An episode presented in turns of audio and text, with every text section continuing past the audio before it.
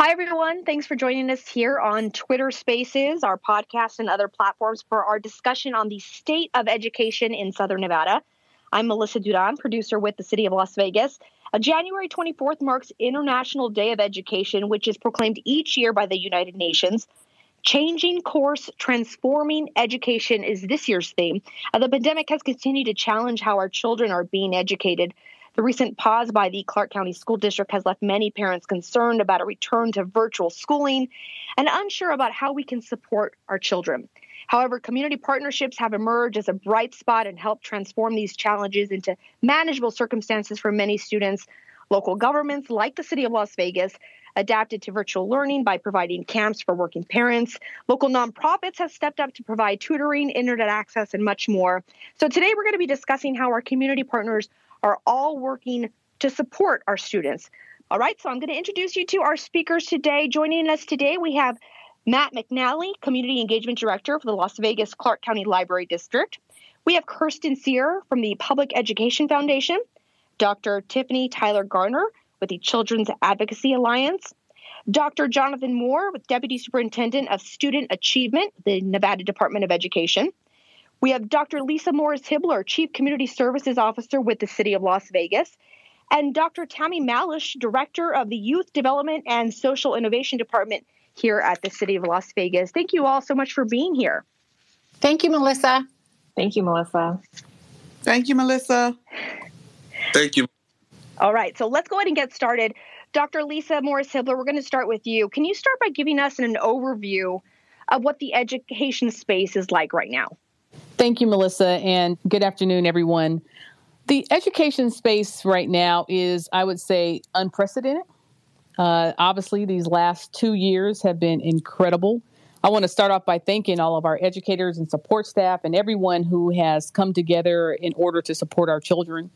I think in many ways, people are exhausted for what we thought might be um, maybe a month or two has extended now into 24, 25 months.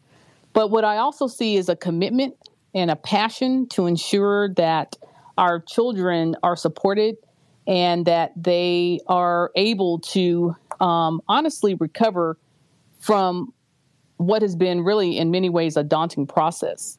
I think as a, as a community, we've also shown that uh, we do know how to put children first, which often meant uh, and continues to mean being able to work together on a path forward. I think that's a really good way of putting it that it has been an exhausting process, an exhausting past couple of years. For anyone just joining us, we're discussing how our community partners are all working to support students. Let's go to Dr. Jonathan Moore, again, Deputy Superintendent of Student Achievement with the Nevada Department of Education. How has learning been reimagined in Nevada as we've dealt with the pandemic? Thank you uh, for the question and good afternoon to everyone. I think to echo uh, Dr. Morris Hibbler, we certainly are in an unprecedented time, both across our state as well as the nation and the world. To that end, the Nevada Department of Education established four focus areas, recognizing the urgency of our current context, but also the opportunity of our current context. And so we've chosen to prioritize uh, advancing equity teacher recruitment and retention, social emotional learning, and mental health, as well as efficiencies for long term success.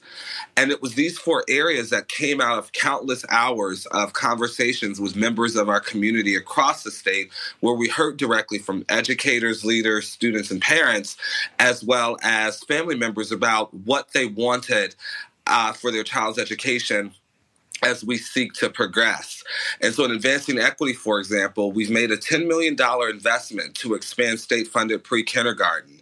We know that research would suggest that the earlier we can capture our learners, especially those who may come from marginalized circumstances, the better their trajectory will be as they progress through K 12. Uh, one other that's near and dear to my heart is under teacher recruitment and retention. We've prioritized $20 million for the incentivizing pathways for teaching uh, grant program. And in this instance, which is very innovative, Nevada will be providing pre service educators with student learning stipends and tuition assistance. Uh, we often know that when we think about the strain on teacher recruitment and retentions, uh, some of our uh, our educators who come from uh, marginalized communities, particularly those um, who may identify as people of color, are often impacted by the burden that student teaching can place, especially when there's no income uh, coming into one's household. So we've really just taken stock of what can we do to think about our current context differently and use this opportunity to urgently move things forward. Well, that's amazing to hear. Dr. Tammy Malich, can you share how the city and other community partners have stepped up to support the community?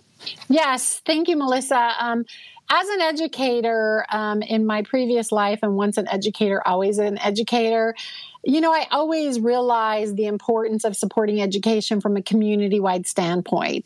It is unrealistic to believe that this is the job of our local school districts, whether we are Nye County or Humboldt or or the Clark County School District. It is a community or it should be a community wide approach. I think one of the things the pandemic caused was it caused us to rethink education.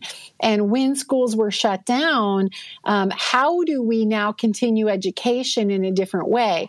It could not be just the job of the district. And so I think that provided us an opportunity and a sense of urgency around this community partnership.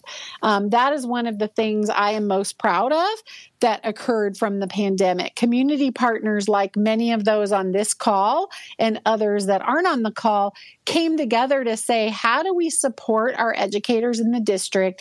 How do we support the State Department of Ed by serving the kiddos?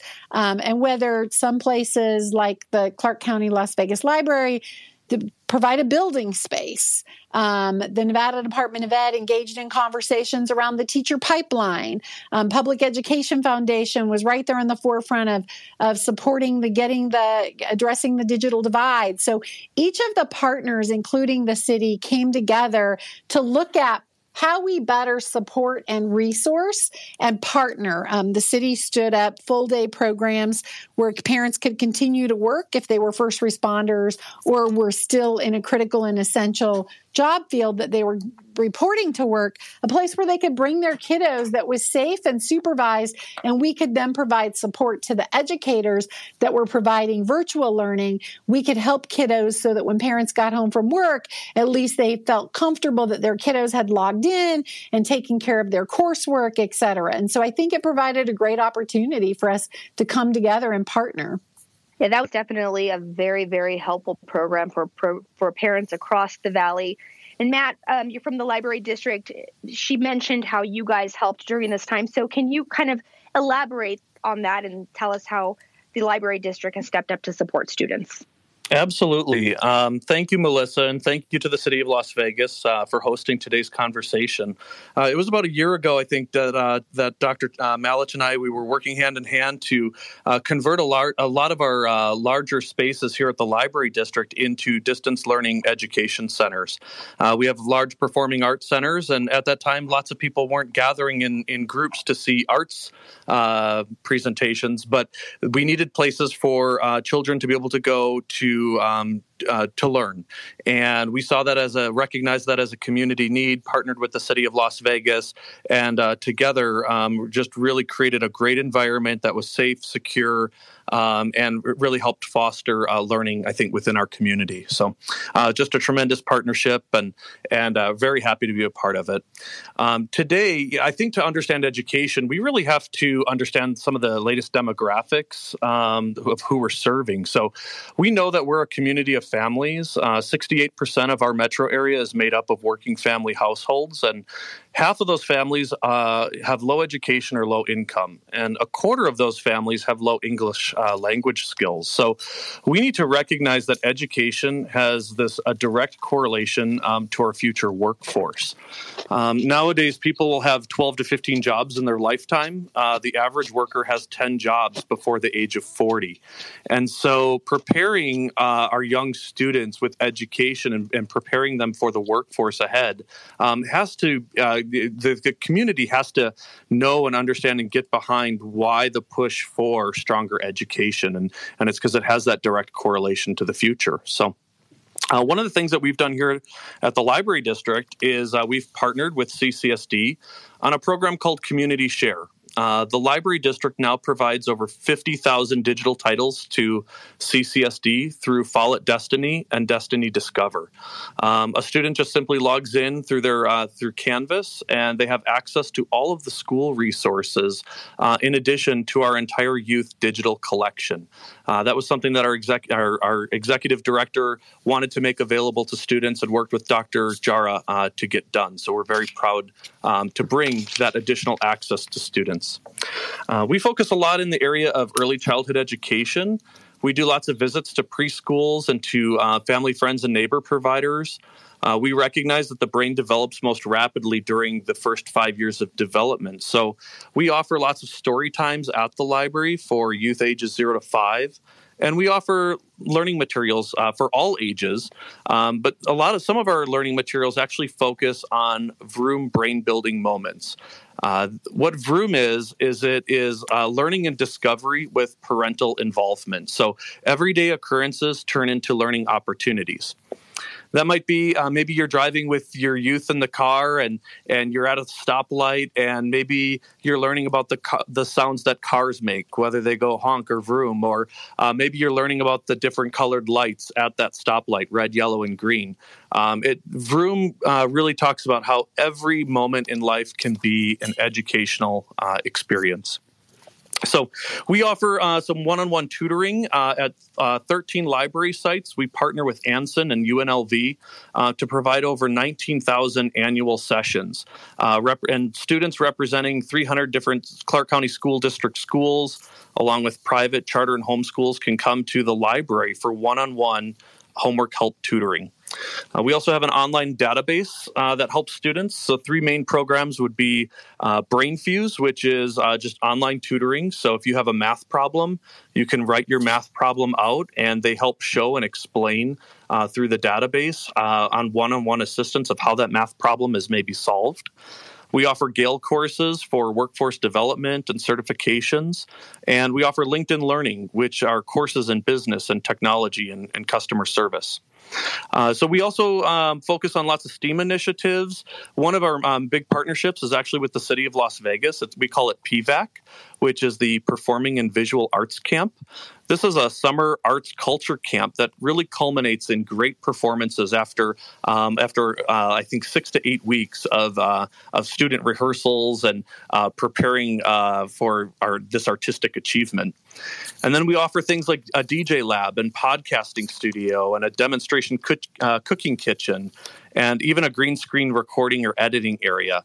Uh, we recognize that a lot of learning happens in hands on ways, and the library has lots of different great spaces to help promote that uh, type of education. Wow, you talk about all the things that are available, all the tools that are out there available for adults and children the library is where you need to be, right? yeah, we would love to have you here. Uh, we're open. Uh, you know, we're a, a great trusted uh, source for information. Uh, and then the last thing that I would add is that we just we, we serve anyone and uh, anyone and everyone. Uh, we're open and accessible for all. Education just isn't about early childhood education or K through 12 education or even systems of higher education, but sometimes it's about non traditional pathways.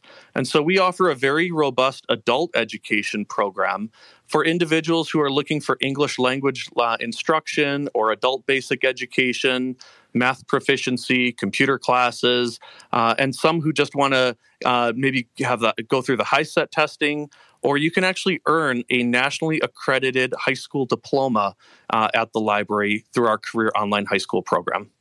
Wow, amazing opportunities. Thank you so much, Matt. Kirsten, let's go on to you. Can you tell us a little bit more about how the uh, Public Education Foundation has been involved? Sure, Melissa. Thanks so much. Well, the vision of the Public Education Foundation is uh, to unite the community so that every one of our public school students can succeed. And we have approached the pandemic in trying to figure out ways that we can bring about community coalitions uh, to support our students and our educators. So, a couple of examples would include when school buildings first closed, um, before we could ensure that students had access to computers and the internet at home, uh, we worked with uh, communities and schools and with Spread the Word Nevada and multiple other uh, community groups to start distributing books and school supplies, um, even toiletries uh, to students who did not have access uh, to remote learning at that time. And there was an incredible outpouring of support uh, through this initiative, which we call Direct Care to Kids, and uh, working with some of the food distribution sites and CCSD, uh, Three Square, we were able to distribute more than 60,000 kits to students so that they had some enrichment um, when school buildings first closed. And this was, of course, targeted at our students who had the least amount of access to computers and the internet when school buildings closed. Um, so that was a wonderful example of community groups that, you know, we, we are friendly, we, we work together, but we hadn't collaborated in that kind of way before. And I think that's something that the pandemic, with all the terrible things that have happened, one really great thing that's happened is that um, community groups have been working together more. Another example is um, it was Dr. Malich referred to this, but there was an initiative called Connecting Kids.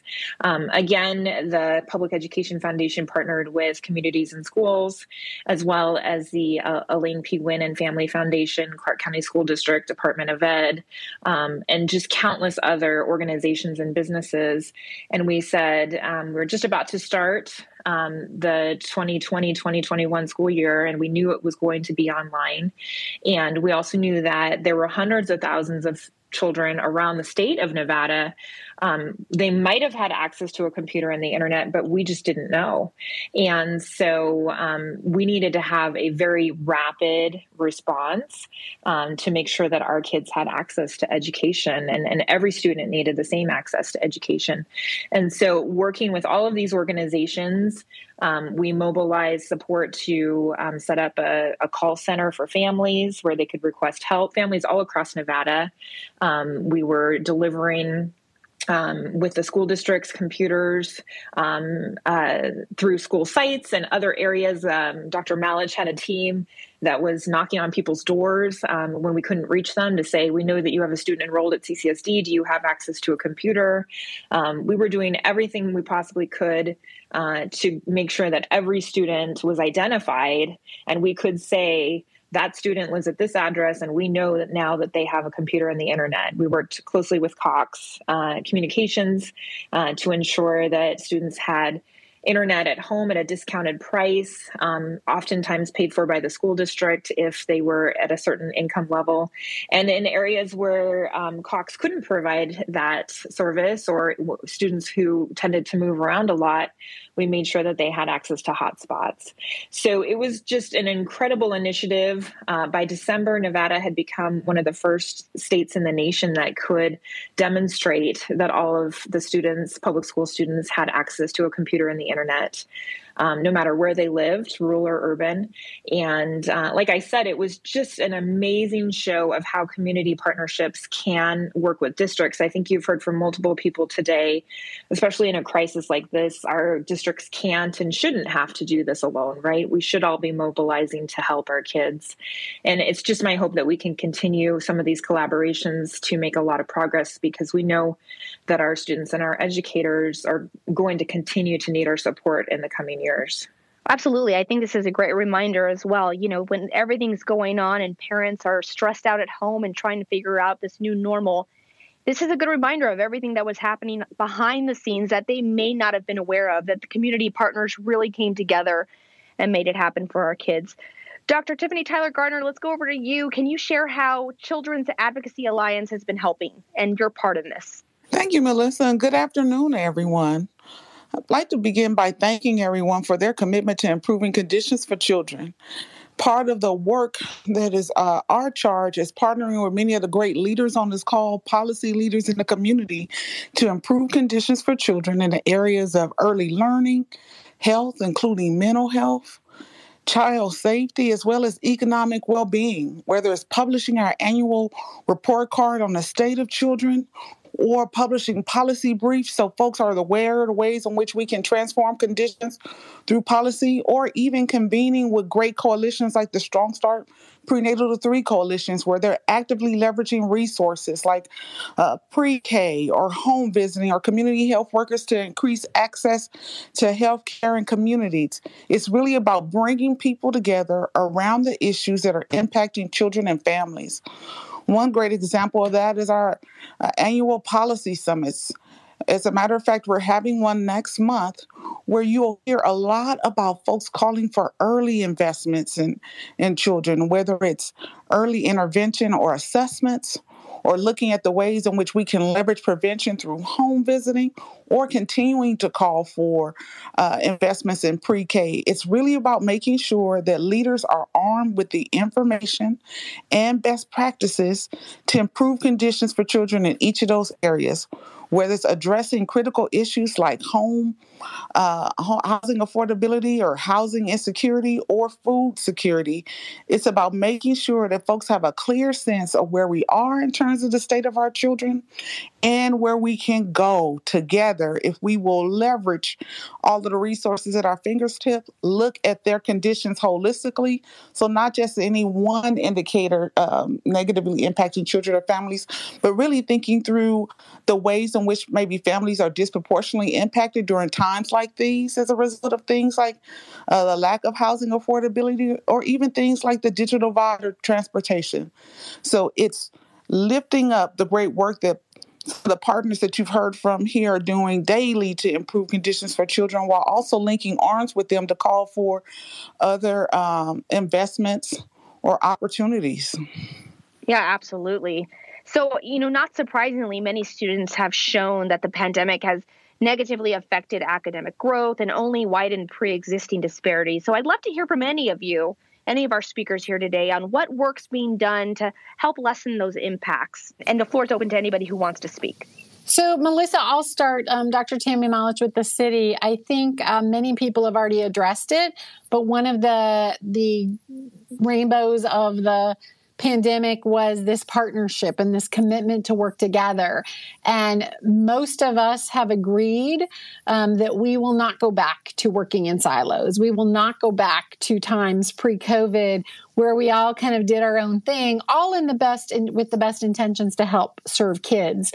Um, we have committed to continuing to partner um, and collaborate to make sure that we do a couple things. A, make sure that we put kids in the best position to succeed. B, to support our local school district. Um, we do not want anyone to think that we, as community partners, feel like we know best or can do this better than the district. Instead, we believe we are partners of the district and it is a shared responsibility because these are all all our babies together um, the collective we. And so i think um, offering additional out of school time learning opportunities, partnering with each other to ensure that we braid funding and don't leave gaps um, we can resource manage much better together than we can independently. Um, working together to get grants or seek al- alternative funding, working together with the district to um, ascertain what needs still are not being met and how we can support that, working to cel- celebrate and support our educators, our support staff, our principals. Um, we know that for each of us, how difficult this has been as parents, as grandparents, as community members, as employees. So we can only imagine how all of that, plus educators and support um, personnel in this time, how difficult it has been and continues to be. So working together to continue to support them. So I think those commitments exist today we will continue to do those things moving forward so that we can put all of our kids in the best position to be successful. This is uh, Jonathan Moore from the Nevada Department of Education. So, when we talk about closing existing disparities, we're talking about advancing equity. And one of the ways in which we do that is by actually meeting every student where they are. And one mechanism that Nevada has had in place for many years is personalized competency based learning, which we know meets students where they are. And with this approach, students are engaged in partnership with their teachers. They know what they're learning, they know why they're learning it and they're prepared to move forward um, at a pace um, that is geared toward their needs. And so, to that end, in response, to our implementation of competency based learning, Superintendent Ebert convened uh, the Blue Ribbon Commission to make recommendations uh, to the legislature around our current policy framework uh, and also give way to innovations that could transpire over the next 10 or 20 years. The work from that Blue Ribbon Commission manifested during the 2021 legislative session into Senate Bill 215. And what this has done is it's began to lay the framework for improving access to technology as well as creating flexibilities in instructional time, which we know is an important impact when we talk about teaching and learning and meeting students with uh, where they are. And so currently this work is ongoing.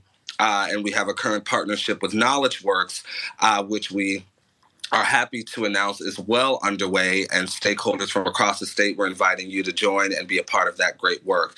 But in order to talk about closing disparities and advancing equity, we really have to get to the heart of meeting students where they are.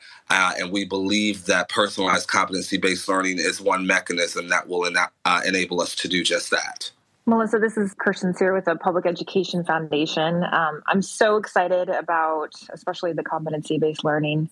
Uh, one way that these partnerships are continuing um, to help students is uh, taking a look at our recruitment and retention of educators. I think that all of us, if, if you asked all of us what keeps us up at night, one of the things would definitely be um, the retention of our teachers. We know that we already started the school year short 800 teachers in CCSD, which, by the way, is very typical uh, that we have that many openings at the beginning of the school year.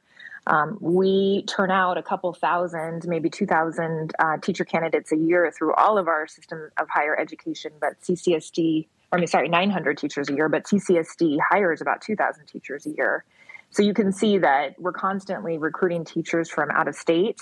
Um, and then, of course, uh, we need to work to retain them. Um, if you're coming in from out of state, you may not be as likely to set roots here.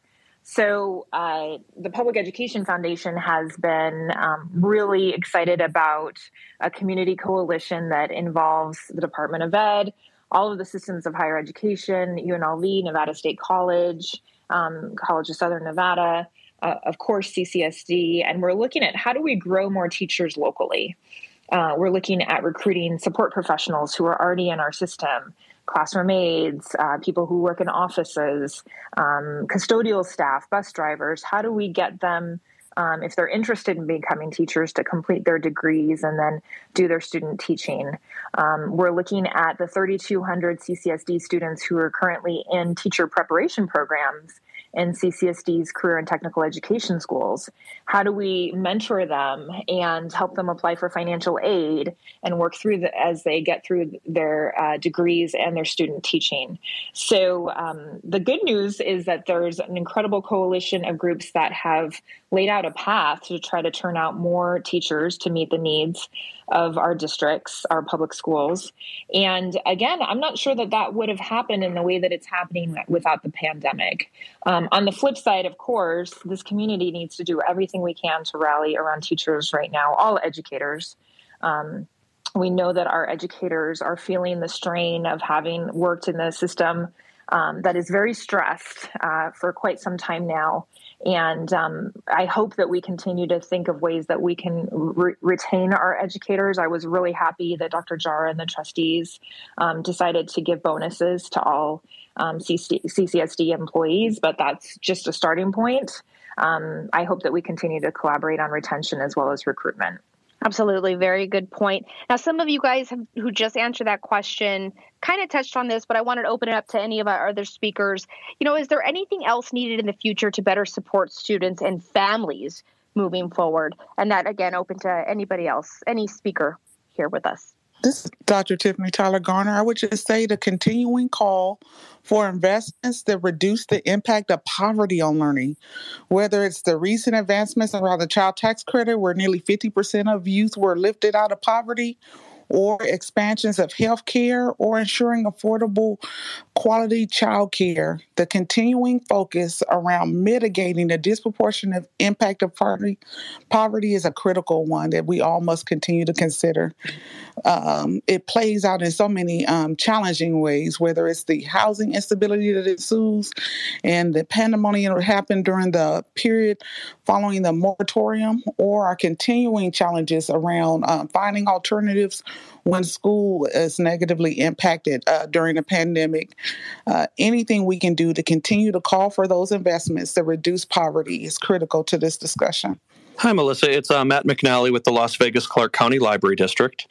Uh, from our perspective, you know, we saw education impacted from the pandemic so so um, just across the board. Um, you know, with uh, with all students, um, and our, uh, one of our areas of focus is really on early childhood education, and it's that zero to five age range of preparing children for formal uh, education. And so, uh, from our perspective, uh, one of the things that we really see there being a need for is just organizations that really have a strong family engagement with programming and and uh, toward executive functions of brain building. Um, you know, we, we, need organizations that support and teach the soft and social emotional skills uh, that students need to be prepared um, for formal uh, education. It's just as important as all of the hard skills like literacy and STEAM programs and things like that. Uh, but we've seen, um, you know, young ones siloed and separated from from other individuals in, in that interaction. So um, having organizations that um, you know can can help them build those soft emotional skills is, is so important. I think to their future success, uh, and then organizations that promote and foster play. Um, a, a, lot of learning, just uh, especially early childhood learning, happens through play, and they need appropriate physical space for exploration and learning, and they need lively spaces that are um, that are engaging to them. Uh, and then finally, we need organizations who have staff that are ready to model um, quality interactions, regardless of the programming topic. So, whether it be math or computers or science, uh, but th- they need to be able to uh, engage with young children um, in a back and forth, serve and return conversation. Uh, we need to have parent and caregiver engagement, and we need to uh, bring along professional development uh, for these types of uh, organizations that are serving um, early childhood education. So, by doing that, you know, hopefully they'll we get you know they'll they'll have the support. They'll be able to um, work on focus and self control, and and and young ones will be uh, be able to put things in, uh, have perspective taking, and build their communication skills. Um, all of the things that are vital and needed to being successful uh, in education down the road. I'd be remiss if I didn't also note the importance of continuing to invest in children's mental health. We've actually reached a mm-hmm. national crisis level that is impacting our state. And so this notion of strong or solid mental health goes hand goes hand in hand with educational progress. And to piggyback off of Matt and Dr. Tyler Garner's comments, um, the city is committed to continuing current um, high quality, no barrier um, preschool programming, um, as well as con- and, and, continuing to increase seats because we believe um, a solid start um, is one of the greatest opportunities to put kids on a level playing field for the K 12 landscape. And then also not just the social emotional in our pre K babies, but a commitment to social emotional well being and normalizing mental health conversations so that we get to a place where we address mental health concerns the same as we do dental concerns or medical health issues or or any other ailment um, and not look at it any differently. And so the city commits resources, supports schools in that manner, and will continue to do so because without addressing the social emotional needs of our kids and the mental health needs, um, it's going to be really difficult to address the academic needs. And so we are committed to those that work. Absolutely. That is so great to hear. I want to thank you guys for being here today. This is such a great conversation. I want to thank you all for the work you're doing in the community for our students. Um, we know that it is not easy, and we just applaud you all for all the work you're doing. So, for our listeners, for more information about some of the programs mentioned today, please visit lasvegasnevada.gov slash education. All right, that's going to do it. Thanks for joining us, everyone. Have a great day.